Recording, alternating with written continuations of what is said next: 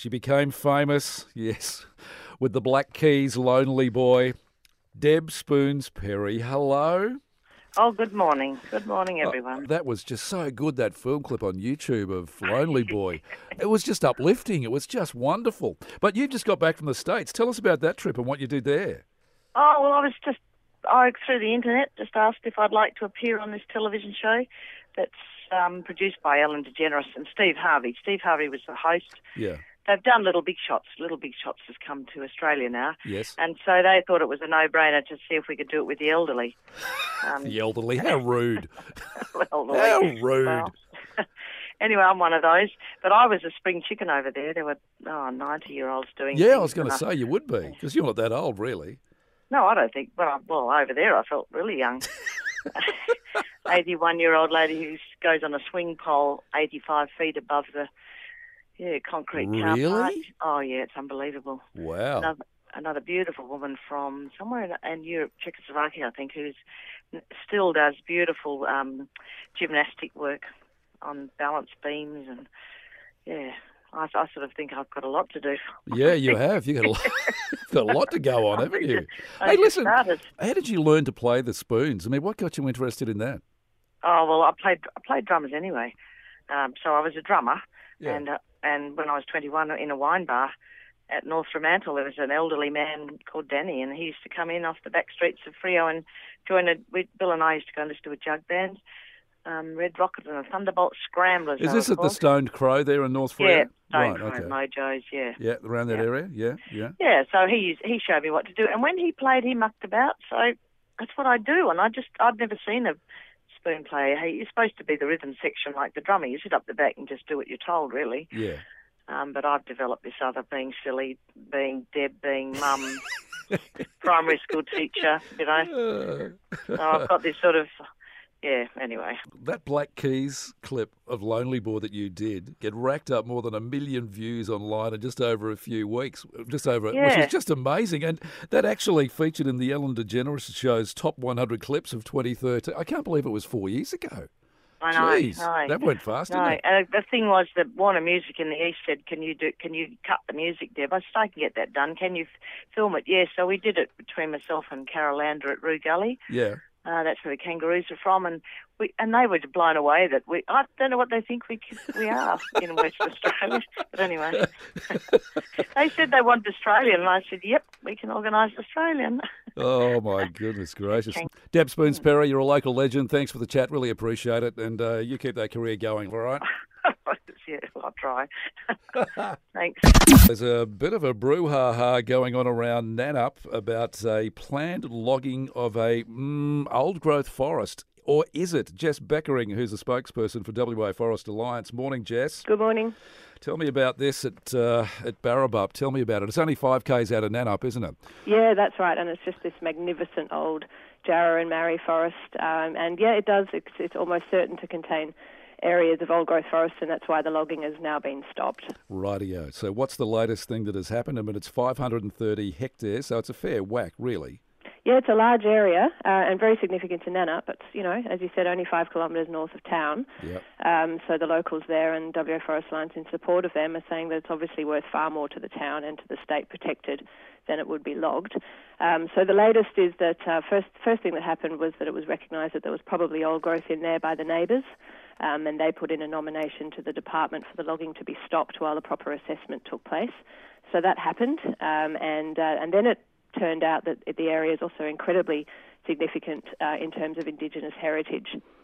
So yes, been... I, I read here that uh, as demonstrated by scar trees, it's also part of an ancient dreaming tr- tale as uh, remnants of the colonial past and the formidable Old Mill Railway line as well. So there's a fair bit of history and heritage around there, isn't there? Oh, yeah, there really is. And uh, the, the, the traditional owners are saying that um, there's these the, there's the scarred trees in there which mark out the old trails. So the original yeah. Bibbulmun Trail apparently runs through there, um, and then also another one that runs over towards the coast. Um, and then also there'll be artefacts along the way, um, and and also these scarred trees are marking out areas of particular importance, wedding trees and um, birthing trees and that sort of thing. So it's incredibly significant um, in in terms of heritage.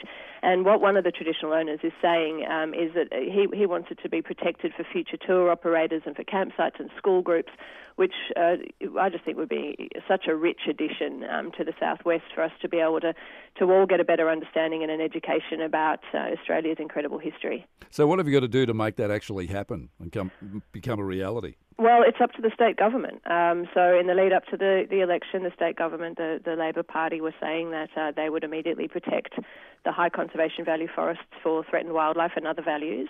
Um, and uh, we're working with Labor, and we, we, continue to have faith that they're going to do that. But it needs to be done quickly because there's parts of the forest like Barrabup that are incredibly rich um, from for, an, for ecological reasons as as well as for social and cultural reasons and Indigenous heritage reasons that need to be protected.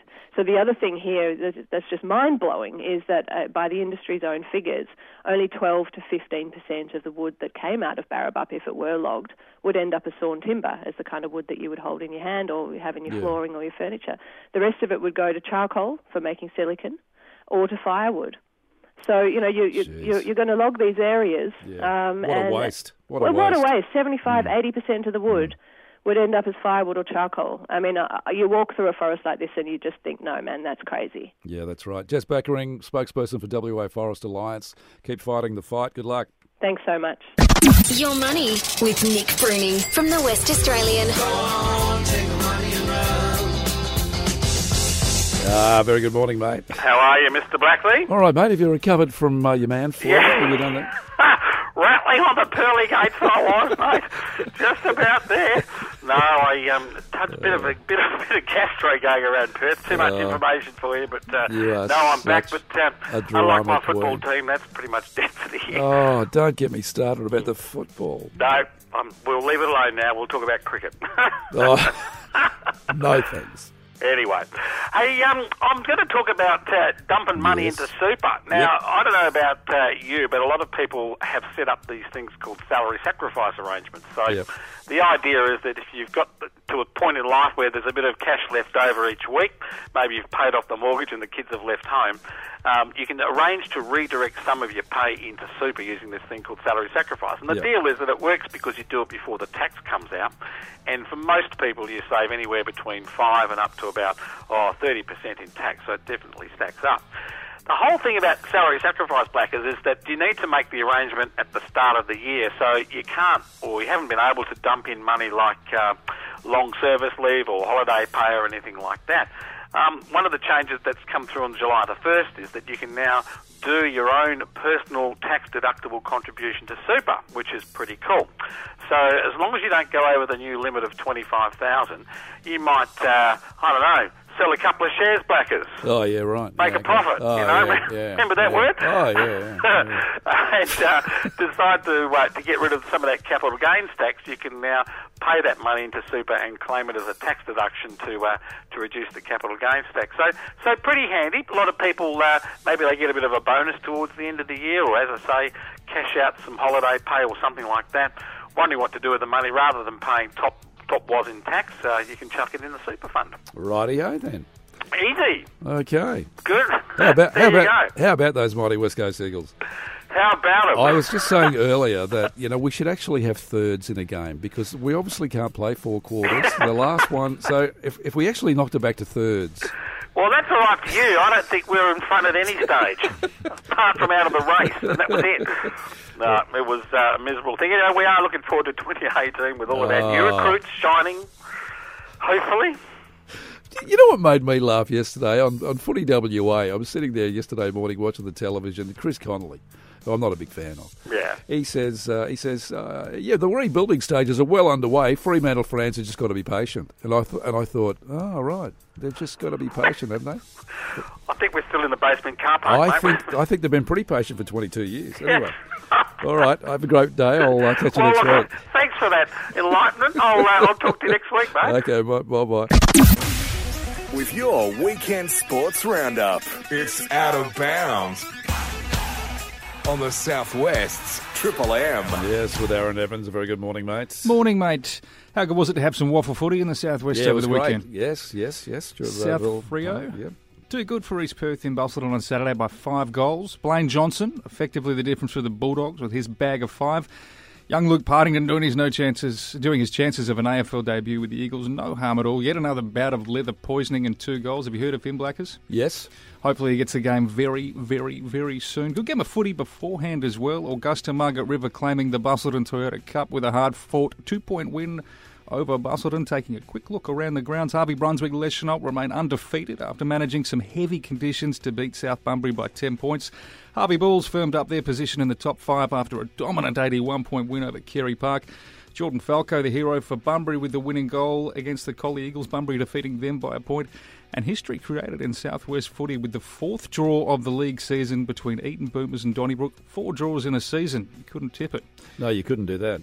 Speaking of which, how's your AFL tipping going? shocking. Absolutely shocking. You and the rest of the country, well, mate. Honestly, seriously, as I've said numerous Hmm. times, to do well in your tipping this year, you have made a pact with the devil. Yeah. You certainly have. But anyway, as we uh, actually pointed out the other day about uh, you know the Eagles and Collingwood, Yeah. And when Scotty Cummings and I were talking about that on Friday morning, you just don't know, and uh, that they just proved it again. I had a feeling JK would go well because I knew they Oh, six goals, fantastic. And Terrific. normally, normally they that would was win. his two hundredth game too, wasn't it? Yeah, 100% record in games prior to yesterday. In games that JK kicks more than five goals, not anymore. Uh, they went down by eight points. They No, just shouldn't they, have uh, lost that game. No, they shouldn't have lost that game at all. That last quarter was just very poor. It was just watch, wasn't it? atrocious. Oh, it was just you know Oh. you, you can't play catch up football. And honestly, if you're a few goals up at three quarter time, that doesn't mean it's going to stay that way. If you just coast, No and doubt. that's well, that's what they look like. And- Collingwood looks so hungry and determined. I mean, you know, Don't we just hate to say that? Oh, Oh, it just feels bad saying Collingwood are playing Don't- don't What about what about for those that bleed purple, mate? Do you watch the Dockers play Hawthorn on Saturday? Ah, yeah, a little bit of that. I uh, sort of couldn't watch that either. They were never really in it, unfortunately. The Dockers ended up going down by 52 points. Our Connor Blakely, another 29 touches. Mate, that just about could be it for our teams in 2017. The Eagles can still finish 7th or 8th, but, Well, it doesn't. They certainly don't look like you know finals material, do they? well, they look like they'll just make it limp through and then, and then they'll be kicked the out in the week. first week or something like that. It's just ridiculous. I mean, I, I just can't see. It's just, as I keep saying, no ticker. They get to that third quarter, and things just, and and it- it's just, oh, hang on a minute, there, these these guys are still trying. In fact, they've caught us, and now they've passed us, and now, oh, we've lost. Unfortunately, you're right, mate. Let's leave it behind us. Plenty of Yeah. other good sport on the weekend. Great work on the weekend by the Southwest Slammers, who grabbed two big wins at the weekend. Their top four hopes well and truly alive after defeating both the Perry Lakes Hawks and Goldfields Giants, despite missing some key players. Ladies' team also miss, missing a few good players on the weekend. Unfortunately, went down by 11 points, although they were gallant playing Perry Lakes. In cycling, Chris Froome has put on a near perfect performance to claim his fourth Tour de France, a move within one title of being one of cycling's greatest. And in cricket, still no closer to knowing whether or not we've got the green light for the Ashes, but Aussie big hitter Chris Lynn about to have some surgery on his troublesome left shoulder. He'll be out of action until this summer's Big Bash, which he'll probably promptly come back and dominate. All right, mate. Thank you very much. Uh, we'll do it again next Monday morning after eight Looking forward thirty. to it.